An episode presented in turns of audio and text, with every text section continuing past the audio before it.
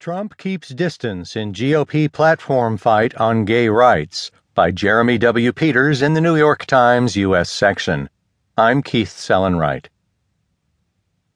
Same sex marriage and transgender rights are emerging as points of serious strain between social conservatives and moderates who are trying to shape the Republican platform, reviving a festering cultural dispute as thousands of party activists and delegates prepare for their convention.